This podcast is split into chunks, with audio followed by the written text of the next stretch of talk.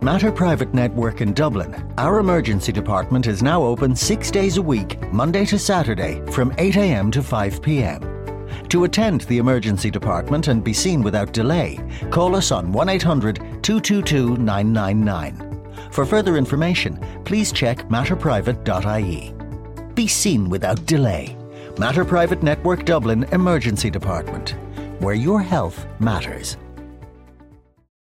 Сообщество внутренних коммуникаторов представляет авторский проект Анны Несмеевой «Игра престолов». Вести из семи королевств, венценосные спикеры и интригующие вопросы. В центре внимания биография профессионалов и летописи самых ярких проектов. Из первых уст о самых сложных задачах, фатальных ошибках и оглушительных успехах. Или ты выигрываешь, или никто не знает, каким будет итог, но будет интересно. Игра престолов.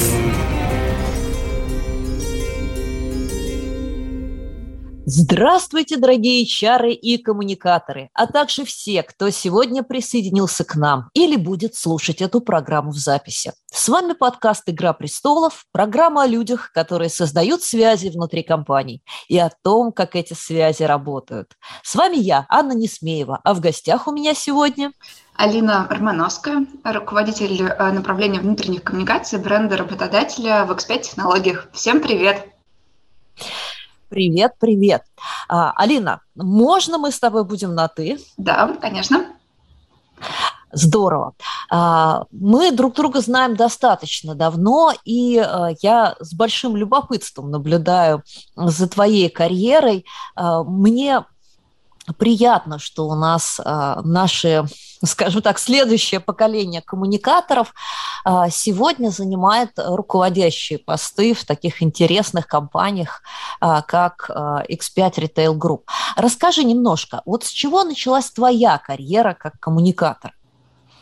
Я училась в университете на профессии, собственно, получала профессию эйч ар, и, в принципе, еще на студенческой скамье пошла работать в такую компанию, как топливозаправочный комплекс «Шереметьево». Тогда это была дочка тэ эн ка-бэ пэ, и я туда пришла, и сейчас вообще эйч ар-специалистом занималась документооборотом кадровым. Но... Ну, то есть ты такой эйч ар-истый эйч ар. Я эйч ар-истый вот эйч ар, да, да. Вот. И просто там так сложилось, что тэ эн ка-бэ пэ настраивала свои а, процессы внутри своей новой дочки, и а, в эйч ар была возможность попробовать абсолютно разные профессии. Я и грейды делала, и наймом занималась, и обучающие программы проводила. Но тут зашелестели возможности про внедрение ценностей тэ эн ка-бэ пэ внутри нашей компании, внедрение корпоративного портала, проведение всяческих событий для сотрудников. И так с легкой руки мне предложил эйч ар-директор этим заняться. И я, в общем-то, на секунду остановилась, вспомнила свое прошлое, когда я мечтала быть журналистом, когда я делала газету в школе. Ну, какой-то такой достаточно дальний, но немного приближенный опыт, и решила рискнуть. Вот, и рискнула уже на десять лет во внутренних коммуникациях. Слушай, а можно я задам тебе вот такой вопрос? Довольно часто я от наших коллег слышу, что они начинали свою карьеру во внутрикоме, будучи достаточно молодыми людьми, молодыми экспертами, и руководство предложило им этот проект, когда он только начинался. Вот тебе не кажется, что в этом есть что-то такое уже традиционное, симптоматичное? Компания начинает там новый проект в области корпоративной культуры или внутрикома, или там внедрение портала, и доверяет это молодому специалисту. Вот я думаю, почему? Потому что так верят в молодых специалистов, или потому что не считают это таким важным, или это просто вот так было десять лет назад, когда выбирать было не из кого?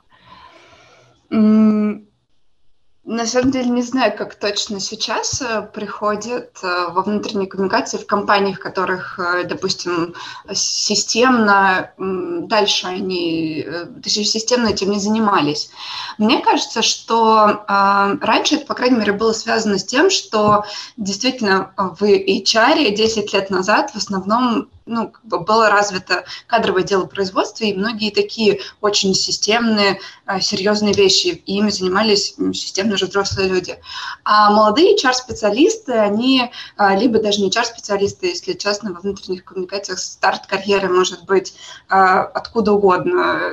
Я знаю ребят из маркетинга, из пиара, и либо вообще никогда, ну, не знаю, никогда не связанных с какой-то такой профессиональной деятельностью, может быть, отучившихся на филологию, или еще какой-то такой а, гуманитарной профессии.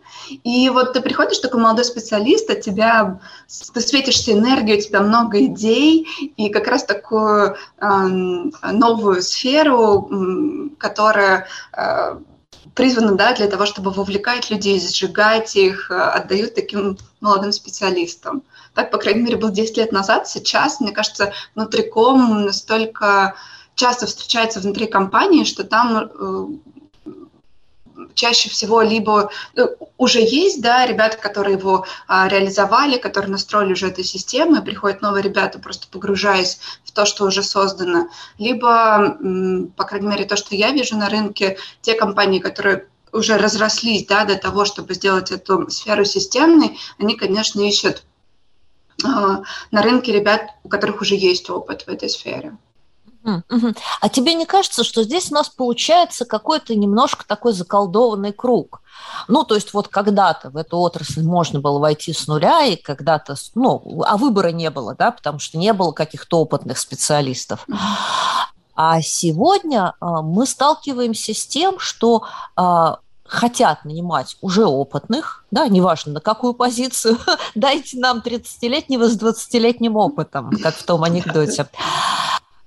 Но при этом вот в этом году мы смотрели карьерные ожидания, карьерные планы внутрикомов, и большинство из них сказало, что они видят свою карьеру не в вертикальном росте, да, там, в коммуникации или в эйч ар, в эйч ар ди, а видят их именно в переходе из компании в компанию, то есть из одного внутрикома в другой внутриком. И получается такой круговорот внутрикомов в природе. Uh, да, я, я думаю, что он действительно существует, но при этом на самом деле приходят и новые ребята. Вот я как руководитель могу сказать, что внутри моей команды uh, коллеги, которые uh, только стартовали свою uh, работу у нас, они, в общем-то, только одна девочка до этого обладала опытом работы в одной из областей внутренних коммуникаций, двое других моих сотрудников uh, недавно закончивших работу из таких стажерских позиций стартовали работу в моей команде и начали погружаться во внутренние коммуникации. Поэтому входы для новых ребят, безусловно, существуют. Действительно, есть такое, что внутриком одной компании переходит во внутренние коммуникации других компаний, и в этом происходит их рост и передвижение. В том числе я вижу, на самом деле, развитие внутренних коммуникаций еще в нескольких направлениях. Действительно существует верхний карьерный рост, и внутри внутренних коммуникаций можно быть специалистом, старшим менеджером, там, руководителем направления в зависимости от объема компании самой, в которой вы работаете.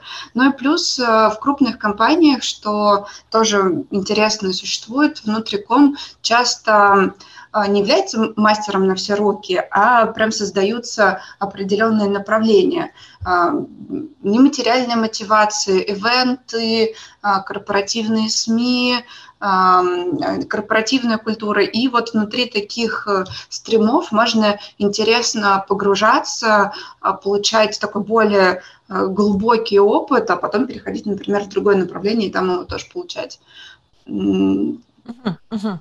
Слушай, а как ты думаешь, где вот э, интереснее работать? Э, и вообще, вот ты сама предложила бы людям начинать карьеру где? Стажером в крупной компании в одном из стримов?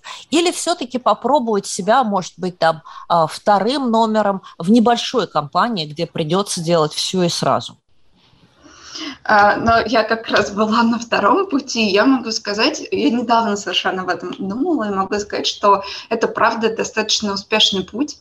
Я приходила вот в одну компанию, потом во вторую компанию приходила, там тоже не было до этого внутренних коммуникаций, приходилось делать много всего самой одной и погружаться во много всего самой одной. И у меня из-за этого достаточно такой фундаментальный, разносторонний опыт во внутренних коммуникациях, и мне, правда, достаточно легко взяться за любую задачу. Поэтому, наверное, я могу рекомендовать идти по своему пути. Единственное, что могу еще порекомендовать внутренникомам, все-таки хотя бы какую-то базу набирать, например, книги, обучение, что-то такое, чтобы сразу формировалось понимание, а как, как строить внутренние коммуникации, что там важного, о чем нужно помнить. Вот точно mm-hmm. стоит... Ну, тут самое, самое время дать уместную отбивочку и рекламный джингл про школу внутренних коммуникаторов. Но нет, мы этого делать не будем. Я надеюсь, что все и так знают, где нужно получать образование. Хорошо. Мы немножко с тобой от сценария отклонились. Скажи мне, пожалуйста, а вот какое самое трудное, самое непростое профессиональное решение доводилось тебе принимать за уже вот десять лет карьеры? Да, это очень классный вопрос. В целом я могу сказать, что на самом деле самое, самое трудное мое решение, оно было управленческим. Но так как мы говорим про, про профессиональный разрез, я в профессиональном разрезе хочу привести такой пример достаточно сложного для меня решения. Оно было принято на старте моей карьеры. Компания, в которой я приходила после уже упомянутого топливозаправочного комплекса Шереметьево, был проект, который назывался «Банк идей», такой распространенный проект. И uh-huh. он уже год существовал на тот момент в компании. Я пришла, мне его передали, я еще его год радостно реализовывала. Это э, такой проект, к которому легко прирасти душой, потому что там очень много людей, ты с ними знакомишься, они вовлечены, они предлагают свои идеи, ты их знакомишь с председателем правления, вручаешь им награды, что ты им устраиваешь. Но спустя год того, как я реализовывала этот проект, я задумалась о его реальной эффективности для компании. О, да, это вообще прям вот отличный вопрос. Да, и стало понятно, что спустя два года реализации проекта и четырех его циклов идей с него реализовано ноль. При этом компании инвестируют в проект бюджет, время экспертов, время организаторов, время самих ребят. И было достаточно непросто, с одной стороны, завести эту дискуссию о том, что а как мы можем все-таки добавить эффективности в этот проект, прийти к тому, что мы сейчас не можем к нему добавить эффективности, чтобы брать и реализовывать идеи ребят, и ну, готовить судьбоносную да, ну, презентацию. Да, ну тут как раз законный вопрос. А зачем собирать идеи, если мы их не можем реализовывать? Вот меня всегда это вот очень сильно удивляло. Да, вот именно этот вопрос мы задали, поняли, что мы не можем, что мы их и не реализуем, прийти на правление, рассказать про все это и грустно принять решение о том, чтобы, ну, так скажем, похоронить этот проект. Вот, это было для меня таким, с одной, на тот момент сложным решением, потому что я и жила этим проектом, я к нему приросла, с, другим стороны, страну, с другой стороны, таким важным моментом, а вообще задумываться о том, что, какие проекты мы делаем, в чем для них эффективность и в чем для них ценность. Для компании. Ну и каково себя почувствовать в статусе могильщика чужих идей? Очень, очень, очень тревожно. И после этого, на самом деле, такая аура вокруг меня сформировалась относительно этих проектов. Больше ни в одной компании мне этот проект не доставался. Я была все равно бабой-ягой по отношению к ним. Ну, ну, может быть, и ничего. Потому что, на самом деле, вот соглашусь, тяжело вроде бы хранить какую-то штуку, которая работает и которая доставляет всем удовольствие, но, да, бизнес is first. И тут история ведь про то, что все равно фрустрация у людей наступает. Ну, хорошо, вот мы потусили, вот мы там поучились, попитчили, подали идеи и... И все, да, то есть они ну, не видят... Да, вот мы... Для чего мы их подали? Чтобы просто потусить, да, такой у нас здесь инкубатор идей. Да, так что я тебя поддерживаю, вот сто пятьсот с тобой согласна. Единственное, я бы этот вопрос задала сразу. Кстати говоря, ко мне как консультанту довольно часто обращаются коллеги с вопросом, вот мы хотим конкурс идей, вот мы хотим или шире, да, управление знаниями, инновациями. А какую бы нам платформу завести, спрашивают меня они. А какой бы нам коммуникационный проект сделать? Я говорю, стоп-стоп, ребята, вы сначала бизнес-процесс опишите. Вот как бы представьте себе, что вы идеи собрали. Вот чего вы с ними дальше делаете? Вот когда вы все-все-все-все-все вот это вот опишете, тогда там, кто их будет оценивать, как они это будут оценивать, куда они дальше пойдут, за чей бюджет они будут реализовываться, да, и как мы будем оценивать эффективность их реализации. Вот тогда мы начнем продумывать, как мы их будем собирать и как мы будем привлекать туда людей, а не наоборот. Абсолютно. Но нет, но нет, как правило... Вот об этом задумываются тогда, когда уже как бы бочка с горы покатилась. А скажи мне, пожалуйста, а если вот мы посмотрим еще чуть-чуть назад, вот как тебе кажется, по твоему опыту своей собственной работы или, может быть, коллег, потому что ты довольно активно участвуешь в профессиональной тусовке, а какие проекты или какие-то, может быть, вот отдельные направления внутри кома чаще всего вот наступают на грабли, чаще всего оказываются вот с такими родовыми ошибками? То есть у меня есть идеи, но мне интересно твое мнение. Угу. Ну да, это как раз вот программы... Сборы, сборы идей, вот они очень часто с такой историей идут. Сейчас это интересный вопрос. Мне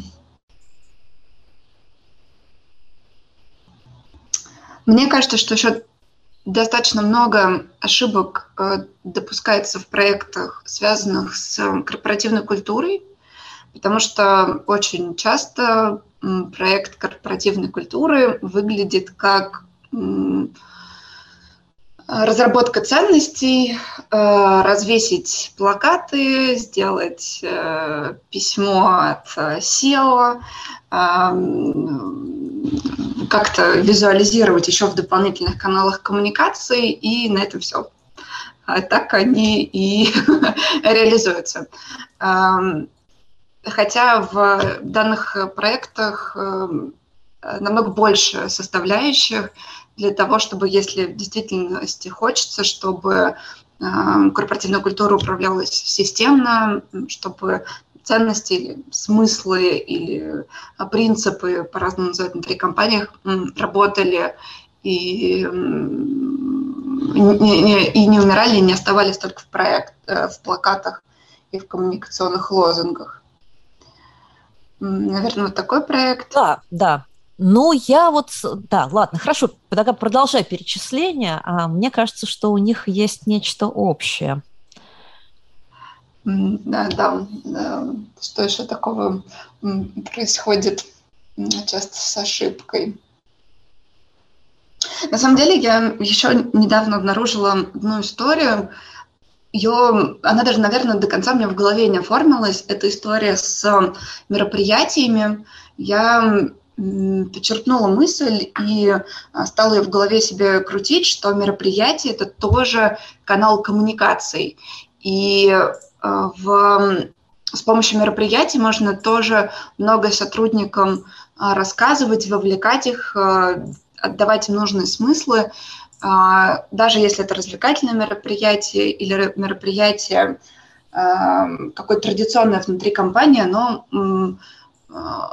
может нести какие-то дополнительные смыслы, чтобы сотрудники их впитывали, потому что часто мы мероприятия делаем, ну, надо вот там, не знаю, гендерный праздник отметить или а, новогодний корпоратив, ну, сделаем, всех соберем, угостим, не знаю, фотозону поставим, отпраздновали, вот он, замечательный, прекрасный момент. Да, такие события тоже в целом нужны и, наверное, тоже несут какой-то элемент повышения удовлетворенности ребят от работы, каких-то позитивных воспоминаний, но в целом из них можно выжить намного больше, чем uh-huh, просто uh-huh. праздновать. Ну вот да, здесь на самом деле я с тобой соглашусь. Я бы сказала, что все вот эти вот факапы, безусловно, объединяет одна история. Про то, что люди увлекаются формой, да, либо формой, там, новизной инструмента, модностью, либо там идут по принципу «у всех есть и у нас должно быть». Mm-hmm. А, но абсолютно не формулируют, а, ни они сами, ни их постановщик задач, да, заказчик, не формулирует цель как таковую. Вот а зачем вообще мы все это делаем? Что должно случиться после того, как мы это сделаем? И мне кажется, вот как раз для нашего российского внутрикома вот сейчас в, двадцать, там, в двадцать первом — двадцать втором году а, пришло время ответить именно на этот вопрос. То есть перейти от инструментов, которых действительно много, и мы уже их освоили, а, перейти именно к фазе целеполагания. То есть начинать именно с этого. Ну, хорошо. Мы с тобой немножко тут пофилософствовали, но на самом деле пришло время перейти к нашей второй рубрике.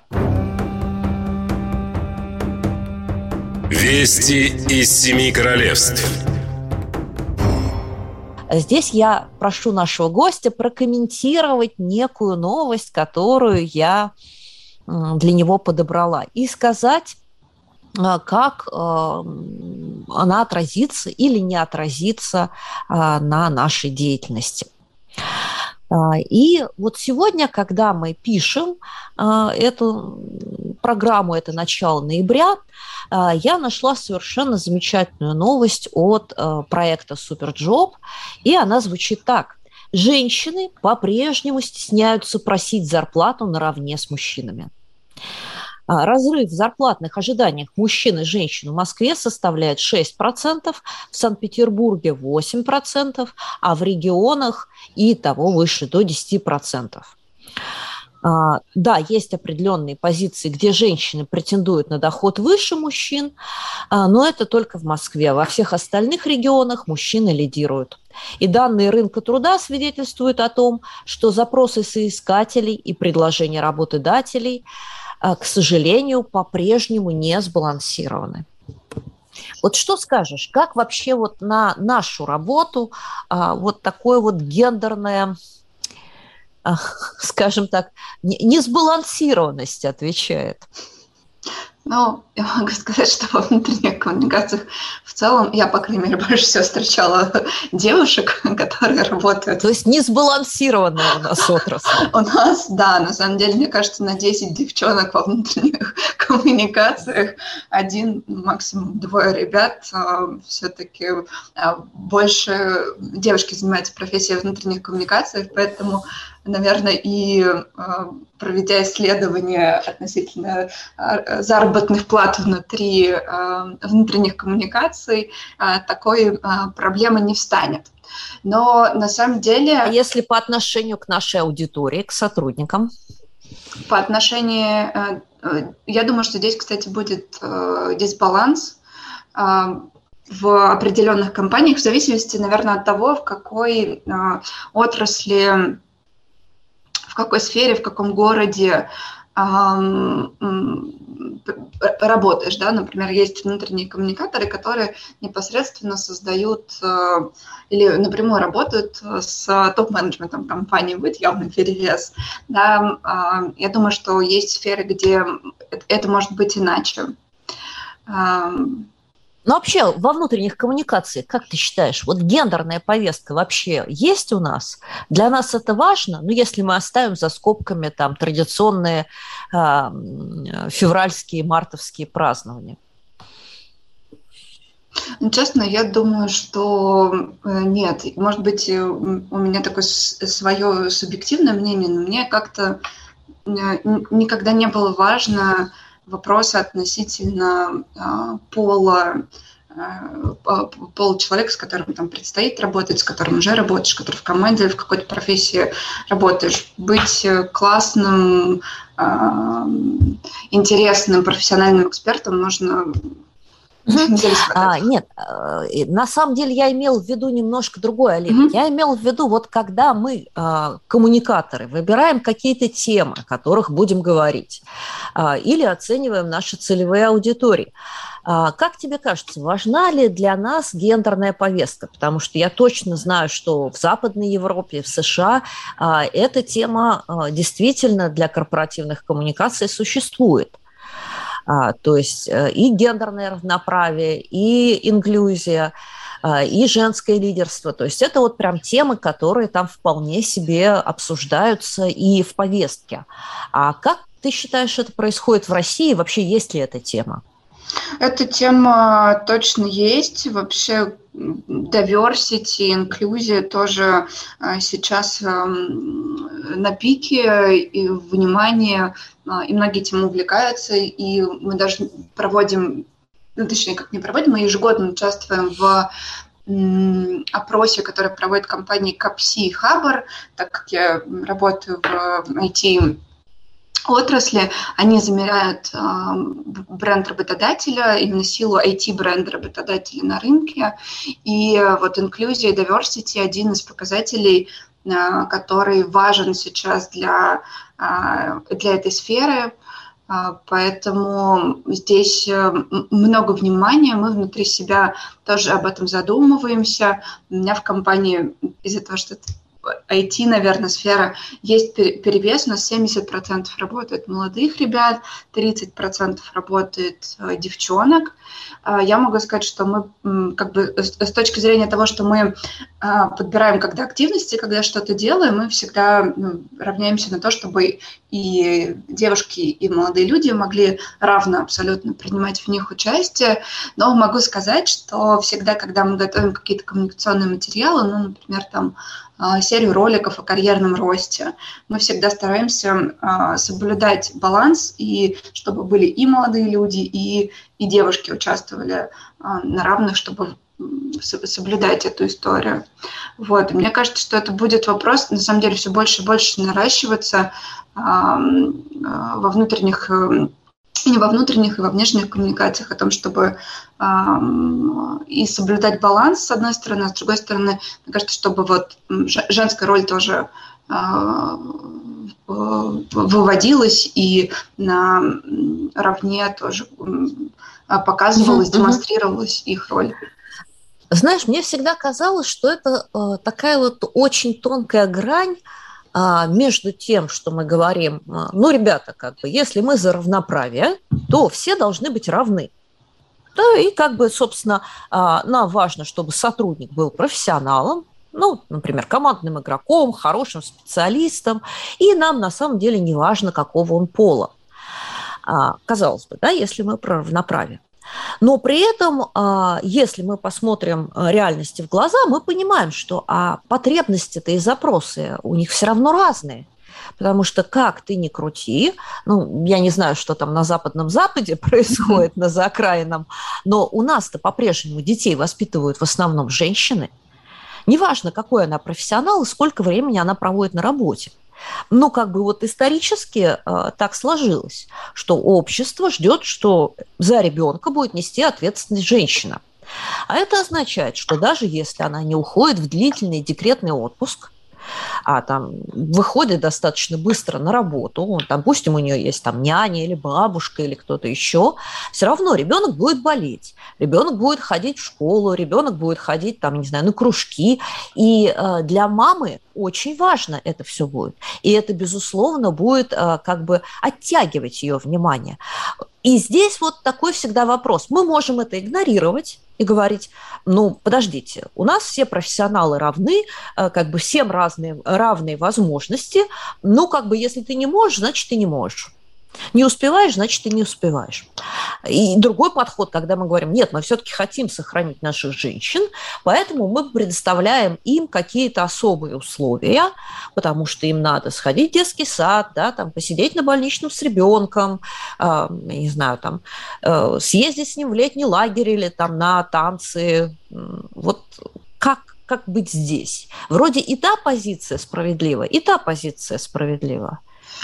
Ну, э, мне кажется, что э, важно и классно было бы, если бы работодатели предоставляли, предоставляли особые условия, но э, именно для родителей. Но не женщинам, а для родителей, да, да, хотел но, сказать. Да, да, но не женщинам, а для родителей, потому что сейчас э, в противовес, да, тренду, то, что женщины часто, те, кто заботится все время о детях, мы видим, что эта роль сейчас и часто принимается мужчинами, отцами.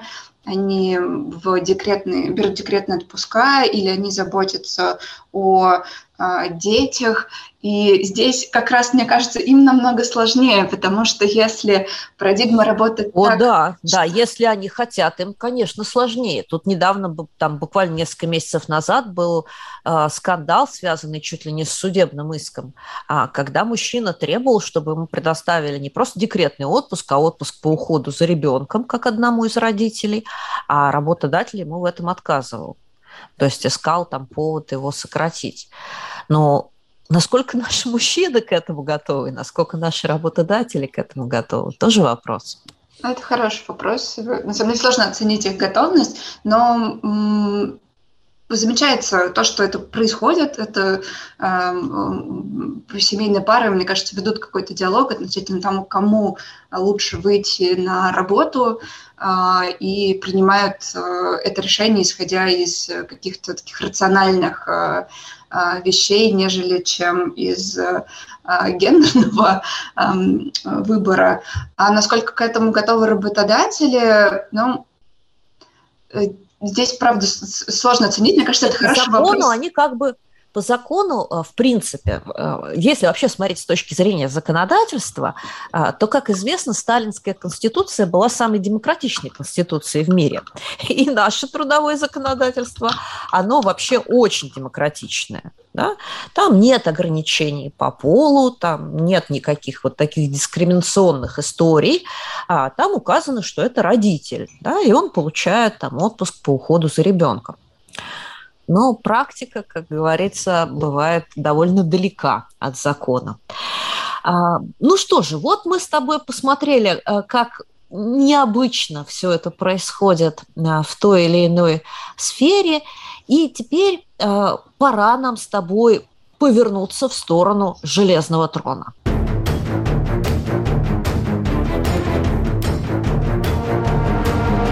Кто сидит на железном троне? В этой рубрике мы обычно всегда выбираем кого-то, кто у нас молодец, кто у нас герой, и из кого мы призываем брать пример. Алина, кого посадишь сегодня на железный трон? Um, тоже один из классных вопросов этого подкаста. Uh, я могу сказать, что работая в икс пять Group, порой не приходится смотреть на а, практики других компаний, потому что в икс пять работают около пятьдесят внутрикомов. Это круто, да. Это круто. У нас достаточно много сейчас разных бизнес-единиц и крупных торговых сетей, в том числе везде в них есть ребята, которые занимаются внутренними коммуникациями.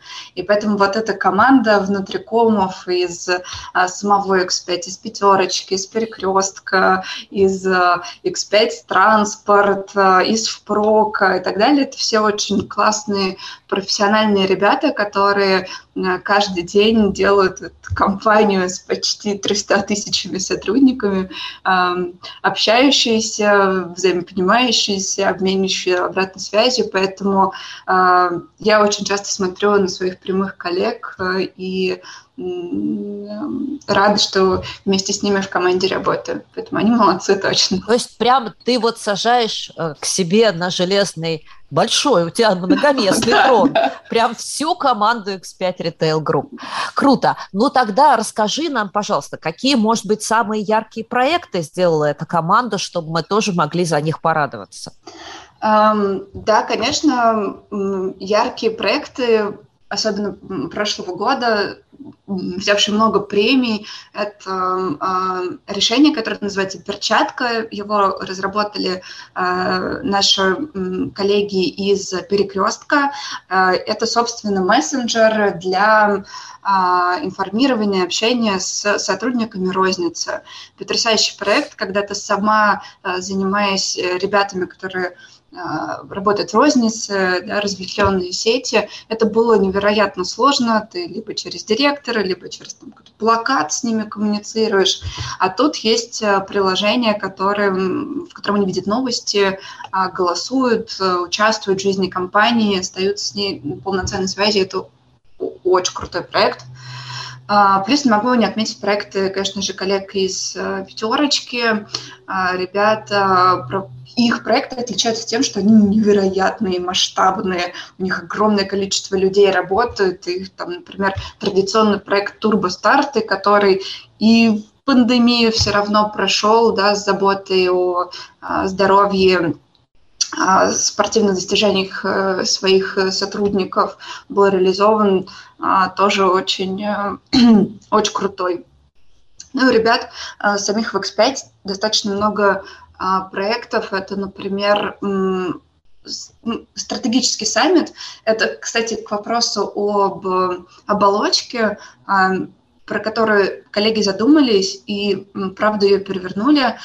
Стратегический саммит прошлого года в икс пять прошел как бизнес-шоу. Мы практически как будто оказались в студии на Первом канале и смотрели какое-то невероятное такое общение между лидерами компании, как они видели вопросы от сотрудников, как они на них отвечали, профессионализм съемки. Было прям очень круто.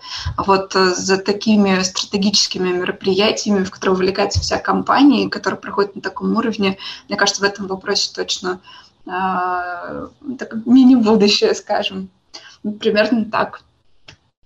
Слушай, ну я прям всей душой рада, и действительно, наверное, здорово быть частью такой большой команды. А, ну и у тебя тоже были интересные проекты в этом году. Может быть, скажешь пару слов о них? А, да, ну, мой самый, э, один из моих самых, так скажем, любимых проектов в этом году действительно достался награды от премии «Интерком». Это э, Speak Up икс пять School, это школа э, спикеров, которую мы реализовали специально для нашей ай ти-команды. Э, Проект оказался и э, достаточно занимательным, э, и интересным, и, с другой стороны, результативным, что э, вдвойне приятно. Э, мы делали этот проект, думая о том, как развивать бренд работодателя в ай ти-среде, э, и много смотрели на нашу целевую аудиторию, много смотрели на наши каналы взаимодействия с потенциальными кандидатами, много смотрели на практики рынка, такой применили data-driven подход и поняли, что ребята редко выступают, а делиться экспертизой с сообществом, вот со сцены, с митапов, с других мероприятий для данного сектора очень важно. Мы поговорили с своими ребятами, узнали, почему они этого не делают, и, собрав всех их страхи, все их условные неумения, разработали программу школы, созданную как онлайн-марафон. И ребята учились. У нас вот совсем недавно, буквально, мы закончили второй поток, обучив в двух потоках девяносто ребят. Со второго потока мы еще... Ребята не успели нигде выступить, но с первого потока уже пятеро ребят выступили на крутых профессиональных конференциях. И их отзывы, и их результаты – это, конечно, бальзам на душу создателям школы. Вот. И наши планы – продолжать их, эту школу в следующем году. Мы думаем о том, чтобы сменить целевую аудиторию, и в следующем году выбрать какую-то другую профессиональную компетенцию, чтобы обучить их в школе, может быть, отредактировать для них программу, потому что у них могут быть какие-то другие ожидания или другие болевые точки. Посмотрим, если вдруг это будут коллеги, например, с эйч ар-компетенции, будет забавно посмотреть, как они выйдут на сцены наших, собственно, профессиональных конференций. Ну, или если это будут какие-то другие ребята, тоже будет, мне кажется, круто для рынка. Слушай, отличный проект, я прям горжусь вами. Но ловлю тебя на слове, буду заманивать тебя в эфиры нашего клубного пространство, чтобы и остальные коллеги наши, нашей тусовки, сообщества внутренних коммуникаторов могли познакомиться с вашими проектами. Мне кажется, это вот тот опыт, который точно стоит тиражировать. Ну и, собственно, финал нашей программы уже не за горами. Осталась у нас с тобой одна последняя рубрика, в которой мы даем советы. Итак, принесение добра и причинение пользы. Алин, ты десять лет уже внутренний коммуникатор. Вот если бы ты оглянулась назад на себя десятилетней давности, десятилетнего разлива назад, что бы посоветовала, вот когда входишь в профессию, когда делаешь какой-то выбор? Я как раз, так как я вот руководитель несколько лет, и ко мне в команду приходят ребята, которые ранее во внутренних коммуникациях, например, не работали, я вижу одну такую деталь, которая им свойственна, и которую, собственно, на основании которой я хочу дать совет в этой профессии. Помнить о том, для чего нужна профессия. Стоять на страже смыслов, ясности э, того, что мы рассказываем своим сотрудникам. Часто э, наши заказчики э, приходят к нам с готовыми решениями, э, либо достаточно напористо в том, как именно э, конкретно коммуницировать что-то э, сотрудникам. И юные коммуникаторы отдают дань профессионализму коллег и забывают о том, что то, каким сообщение должно быть для сотрудников, насколько оно им понятно, насколько оно действительно отвечает на все возможные рождающиеся вопросы в их головах, насколько оно будет действительно результативно, это...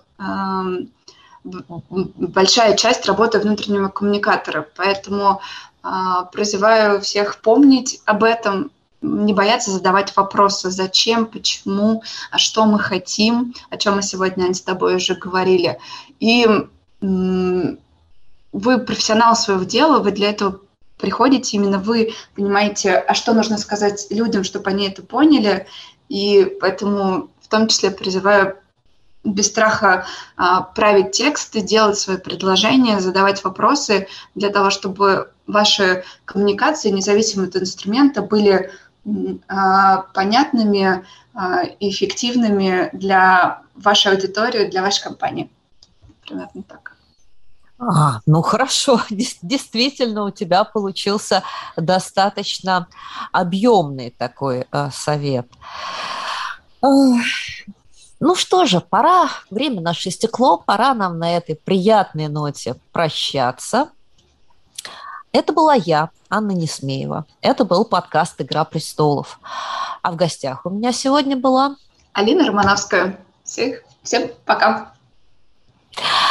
Обязательно подпишитесь на наши подкасты и слушайте нас на разных площадках. На Яндекс.Музыке, на Apple подкасте, на Гугле, на Кастбоксе или в Spotify. Словом, там, где вам удобно. Ставьте лайки и делитесь с друзьями, потому что для нас это очень-очень важно. Ну, а мы с вами услышимся через неделю. До встречи. «Игра престолов» на всех подкаст-площадках.